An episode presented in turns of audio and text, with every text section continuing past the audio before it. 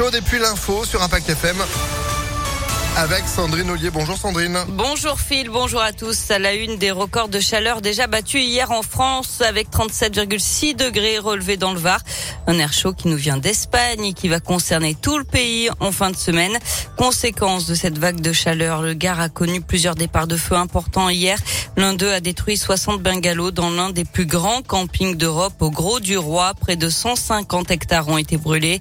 Conséquence aussi de la chaleur et de la sécheresse, EDF a averti que la production de sa centrale nucléaire de Saint-Alban en Isère pourrait être réduite en raison de la faiblesse du débit du Rhône.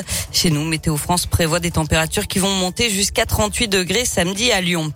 Ils vont couler des gouttes et pas seulement à cause de la chaleur, c'est le début des épreuves pour euh, les candidats au bac professionnel aujourd'hui. Épreuve écrite avec notamment le fameux chef-d'œuvre, une réalisation collective ou individuelle en lien avec le futur métier.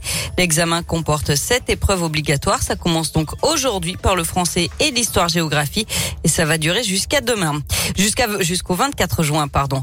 800 personnes rassemblées hier soir en Saône-et-Loire près de Mâcon pour rendre hommage à Emma, cette adolescente de 14 ans retrouvée morte à Clessé jeudi dernier. La marche blanche s'était lancée de la mairie de la commune où vivait la jeune fille et du club équestre où elle était licenciée. Dans ce dossier, son petit ami, lui aussi âgé de 14 ans, est mis en examen et placé en détention. Encore un rappel de produits. Cette fois, ce sont des yaourts de la marque Malo qui pourraient être contaminés par la bactérie E. coli. Ils ont été vendus dans tous les supermarchés de France. La liste de ces yaourts est disponible sur le site Rappel Conso et sur notre site internet impactfm.fr. Et puis une infotrafic, le quai Sémar est toujours coupé à la circulation dans les deux sens à la Mulatière. La Via Rona est également fermée pour les cyclistes. La chaussée s'est effondrée hier après la rupture d'une canalisation d'eau. Du sport avec du foot et les Bleus qui ne conserveront pas leur titre en Ligue des Nations. L'équipe de France a été battue par la Croatie hier soir au Stade de France 1 à 0.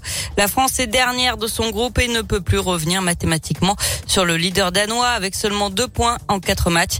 Les hommes de Didier Deschamps doivent désormais éviter de terminer dernier sous peine de relégation dans le groupe B. Enfin, Bastien ira-t-il en finale avant-dernier épisode de la saison de Colanta, le totem maudit ce soir sur TF1 Et vous le savez déjà, si vous êtes un amateur de l'émission, le candidat lyonnais est encore en lice. Il fait partie des cinq prétendants à la victoire finale qui vont devoir batailler avec l'épreuve d'orientation ce soir, l'une des épreuves mythiques de l'émission. Une carte pour se diriger, un repère à choisir, une balise à trouver, puis un poignard à brandir pour être qualifié. C'est habituellement le défi le plus éprouvant pour les candidats et surtout celui qui permet de se qualifier pour l'ultime épreuve des poteaux. En tout cas, Bastien ne cache pas sa fierté de représenter sa ville natale ce soir suis fier de, représenter ma région, de représenter Lyon, de représenter mon, mon quartier, la Croix-Rousse. C'est que euh, je reçois beaucoup de messages d'abonnés, de fans qui me disent ouais un Lyonnais, trop fort Lyonnais, ça, ça le gun, le Croix-Roussien. Donc en fait ça fait ça fait toujours plaisir en fait d'être euh, supporté par une communauté très large et d'autant plus la communauté de, de la ville de laquelle tu viens quoi. C'est comme supporter une équipe, euh, t'es toujours fier. Donc là moi je suis je suis fier de, de ouais de porter les, les, couleurs de ma région et que les, les personnes de ma région et, et de ma ville soient, soient encore d'autant plus fiers de que je sois de, des leurs quoi.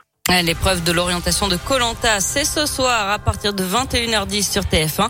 Bastien qui affrontera par ailleurs un autre candidat de la région, Jean-Charles, qui habite dans la Loire. Comme par hasard. Dis donc. Bah, c'est le Lyonnais qui va gagner, attends. Bah, bien sûr. Bah oui, voilà, on a dit que c'était Ligue 2. Merci beaucoup Sandrine pour l'info qui continue sur impactfm.fr. Vous êtes de retour à 10h À tout à l'heure. Allez, à tout à l'heure, 9h35. Météo